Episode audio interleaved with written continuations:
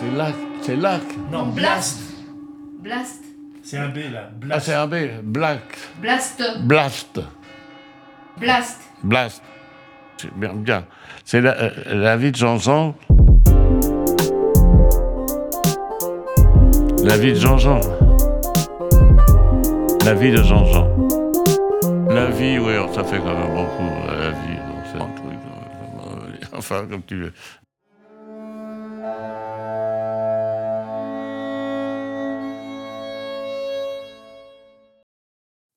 Burgani Juliette, ma mère. J'ai 30 ans. Tout d'un coup, mon père arrive chez moi tout affolé. Qu'est-ce qui se passe? Qu'est-ce qui se passe? Je retourne chez lui avec lui et je vois ma mère coincée dans un coin, la tête baissée. Et il y a une lettre qui arrive d'Italie. C'est une lettre écrite par un prêtre et qui demande simplement, voilà, il dit, j'ai, j'ai un de mes paroissiens, là, qui s'appelle Kavedaski, et qui voudrait savoir s'il y a un rapport avec une Kavedaski qui habite en France. Et là, j'apprends un peu tout ce qui s'est passé.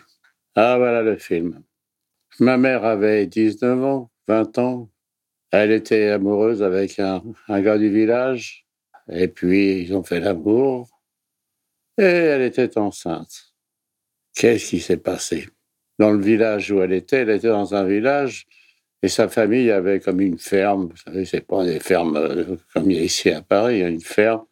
Ils étaient neuf enfants, je crois, huit ou neuf, je ne me rappelle plus bien.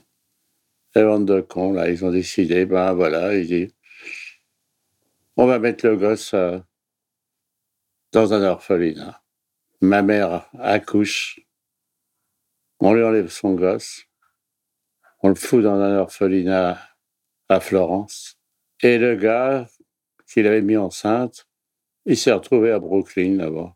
Ah, c'est conneries, moi, quand je vois tout ça, quand j'ai vu. Des fois, je suis un peu écœuré voir tout ça. Et qu'est-ce qu'on fait avec ma mère? Ben, On lui trouve un gars, il y avait mon père à Paris, qui cherchait une femme dans un village d'à côté. Et puis on lui balance ma mère. Ma mère vient se marier avec un gars qu'elle connaissait pas.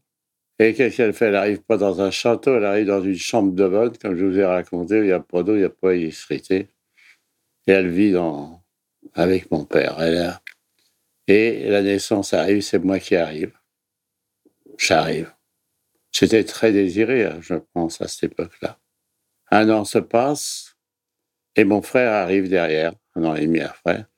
Et qu'est-ce qui se passe Mon frère, tout d'un coup, il a dû avoir une bronchopulmonie, mais à l'époque, avec ces trucs-là, on, on décédait. Enfin, il est dans un très, très mauvais état. Ma mère, tout d'un coup, réalise que c'était la punition de Dieu. Il était pu, elle allait être punie, un truc comme ça. Et alors, donc, elle, s'occupe de mon frère. Et bon, il y avait, euh, là, il y avait un rapport familial. Euh, Je voyais mon frère avec ma mère, c'était vraiment Quant à moi, moi, je n'existais pas. Est-ce que j'en ai souffert? Non, j'en ai pas souffert, non. Non, parce que mon père était sympa, mais ces cons-là, ils auraient donné le fils à ma mère. À ma- mon père, il l'aurait pris avec. Il, il a même pas eu la réaction de lui dire ah, va chercher ton gosse à l'orphelinat, on va l'élever. Bon, qu'est-ce que vous voulez Ah, Dans l'état où ils étaient aussi en tant qu'émigrés, c'était pas facile de prendre des décisions. Mes rapports avec ma mère sont très mauvais très mauvais. Moi, je me souviens pas de tendresse, euh, de la tendresse dans ma petite enfance. On s'embrassait pas, on m'embrassait pas. Je connaissais pas, mais j'étais pas malheureux. Mon père était gentil. Et puis il y avait une bonne ambiance. Mon père créait une bonne ambiance à la maison. Il y avait du monde qui venait. J'avais des copains, j'étais libre. C'était sympa. Mais je j'en ai pas peur. Bon, j'appelais mon frère, j'appelais Chouchou. Ah, t'es chouchou avec ta mère. Euh, t'es chouchou avec ta mère, c'est tout. hein. Bon, moi, je prenais quelques tarnioles, par contre. Hein. Fallait que je fasse cuire des patates, j'arrive pas à faire cuire. Ma mère arrivait, elle me fait une tarte. Elle n'avait pas fait monter, elle pas fait cuire les pommes de terre. Et ma femme, ma mère, elle a souffert de l'estomac. Elle souffrait de l'estomac. Et elle souffrait des maux de tête. Alors j'avoue encore, elle, couchait, elle coupait des pommes de terre en tranches et elle mettait ça avec un bandeau autour de la tête pour enlever le mal de tête. Elle a souffert, elle a souffert. Et donc je suis là avec... euh, Elle est là, et puis bon, ben, aussitôt, je prends une décision. J'y bon, non. Huit jours après, j'ai écouté, et on s'en va en Italie. Et j'emmène ma mère en Italie. Je ne demande rien à ma mère. Je ne demande pas de m'expliquer. Je ne demande rien du tout. On fait le voyage ensemble, je ne demande rien. On arrive dans la petite, toute la petite banlieue de Florence, à Féline d'Arno. Je rentre, je monte. C'était un étage, un petit appartement. Je rentre et il y a un garçon qui m'accueille. Il est un peu plus grand que moi, une belle gueule, un beau sourire. il va, il m'embrasse. Il m'embrasse. oh, excusez-moi, je suis ému quand je raconte ça. Et il prend ma mère, ils vont dans une pièce. Et moi, je sais, j'ai pleuré pendant plus d'une heure. J'étais allongé sur la table, je pleurais. Là, je sais plus ce qui s'est passé. Je sais que le lendemain matin, il m'a pris, il m'a emmené chez le coiffeur. Il m'a fait, parce qu'il a représenté à ses copains, il m'a, il m'a fait raser. Je me suis rasé, il m'a rasé. Il était heureux, Gisèle, il était heureux. Il fallait voir ce garçon. Ah là là là là là là. Alors, il m'a présenté ses copains, il était content de nous présenter. Il était, oh, quel garçon. Oh, excusez-moi, je raconte ça chez mais. Et il, était chauffeur de, de, petits bus qui faisait tous les petits trucs de campagne. Alors, il faisait le courrier, il faisait tout un tas de trucs. Et il m'emmenait avec lui, parce que j'ai passé plusieurs jours avec lui. Il m'emmenait avec lui en voiture, dans le bus. Ah, partout il arrivait, Giuseppe Peppo, il l'appelait Peppo, Peppo. Et les filles venaient l'embrasser. Il avait un charme, ce garçon, c'était beau tout. Il était marié, et il était marié à Louise. Et ils avaient un petit garçon qui avait, qui avait donc 5-6 ans, 5-6 ans, un truc comme ça. Et alors voilà, donc j'allais le voir. Alors, ce garçon, je l'ai amené à Paris. Alors j'ai trimballé dans Paris. Je lui ai fait faire son baptême de l'air à Malnou et trimballer dans Paris, tout ça. Et je l'avais amené place de la Concorde. Alors là, place de la Concorde, était descendu à voiture et là, il était sorti. Et là, il est resté au moins une demi-heure. Il regardait, il était émerveillé par la place de la Concorde. Il regardait. Alors, il regardait ces Champs-Élysées en face de lui, la Chambre des députés sur la gauche, la circulation, ça. Ah, il était mais regardez ça. Oh. Ah, il était emballé, tout ça, j'avais fait.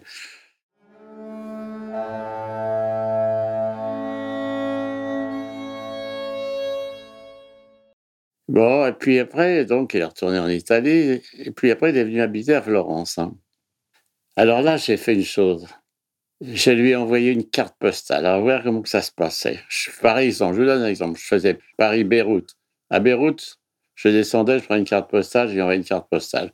J'avais Beyrouth-Damas. Damas, j'ai envoyé une carte postale. Damas, je Damas, Bagdad, Karachi, à Bagdad, je descendais pendant l'escale, j'allais prendre une carte postale, j'ai donné au chef d'escale et il m'envoyait une carte postale. À Delhi, la même chose. À, New Delhi, la même chose. Euh, à, à, Saigon, la même chose. À Hong Kong, la même chose. Et si j'allais à Tokyo, j'allais pas à Tokyo à l'époque, j'allais jusqu'à Hong Kong seulement. Et à Hong Kong, j'envoyais une carte postale. Alors, retour, la même chose, refait. Donc, si tu veux, sur ce voyage-là, il recevait 10 cartes postales à peu près. Et ça, j'ai fait ça pendant. Il a vécu cinq ans. Et pendant cinq ans, je n'ai pas fait un voyage, vous m'entendez, pas fait un voyage sans lui envoyer une carte postale. À chaque voyage, à chaque escale, je descendais, je prenais une carte. Il avait une collection de cartes postales. Lui qui n'avait jamais rien reçu, il était, il était fier de ses cartes postales. Il était en pétard. Il m'a raconté un jour, il était en pétard. J'ai dit, mais qu'est-ce que t'as? Qu'est-ce que Il était en pétard, il, avait, il prêté ses cartes postales il y avait un gars qui avait fauché deux ou trois cartes postales. Oh, il n'était pas content. Et malheureusement, il est décédé cinq ans après, cinq, six ans après. Il n'avait pas le droit de mourir, ce gars-là. Il n'avait pas le droit. C'est pas, pas normal qu'il soit mort. C'est pas non. Alors, j'ai été à son enterrement. Ah, je ne suis pas prêt d'oublier d'une journée pareille. Ah là là, c'était triste. Il avait une vitalité.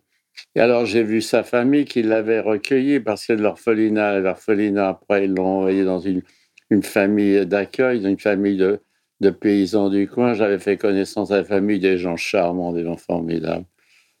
Ah là là là, Giuseppe, Giuseppe. Ah, c'était. Voilà, donc j'avais enterré Giuseppe. Mais qu'est-ce qui s'est passé pour moi? Ben, Il s'est passé que je vous ai raconté que j'avais été en Italie. J'avais six ans, six ans ou sept ans. Avec mon frère et mon père, nous avons emmené dans le village de ma mère, là. Euh, ma mère était partie avec mon père à, à Bardi. Et moi, j'étais resté dans la famille avec les belles-sœurs, les sœurs, enfin tout ça. Et là, j'ai entendu l'histoire de ma mère. J'ai entendu l'histoire de mon frère qui avait été déposé. J'ai tout entendu, toute cette histoire-là. Toute cette histoire-là. J'avais 6 ans, 7 ans.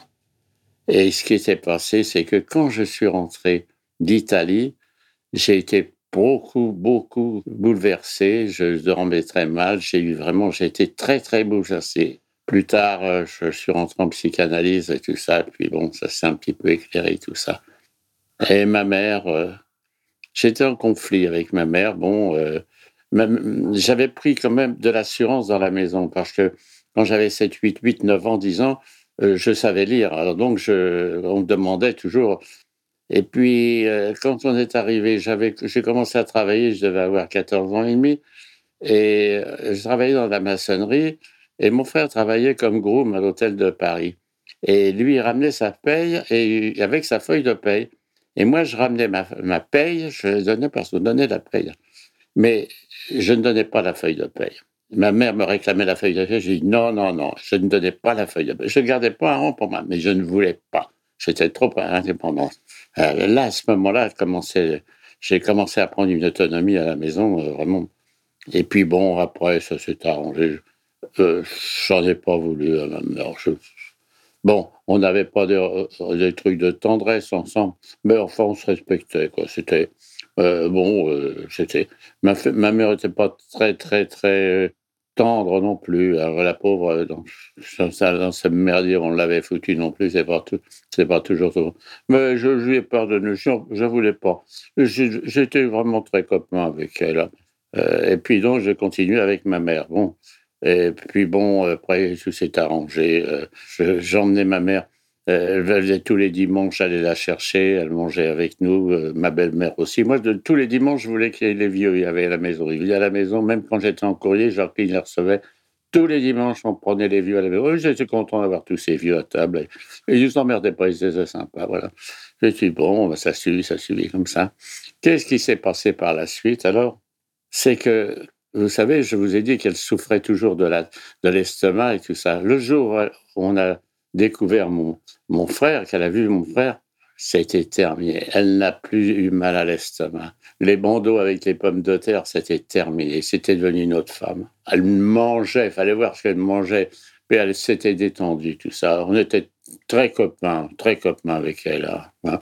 Ben, mais sans, sans truc, euh, on s'embrassait pas, hein, on s'embrassait pas. Si, j'ai commencé à l'embrasser quand elle est, quand elle était âgée, oui. Après, je l'embrassais. Bon, elle rentrait, je l'embrassais. Je l'avais emmené sur, le sur la place de Pamplonne vers les nudis et tout ça. Mais on était très, très, très, très ouverts ensemble, tous les deux. On était devenus un peu complices. Hein.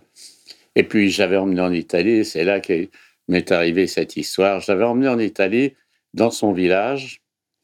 Au bout de huit jours, qu'est-ce qui se passe? Ma mère fait un infarctus et elle décède euh, euh, dans le village. Je suis emmerdé là je suis avec elle.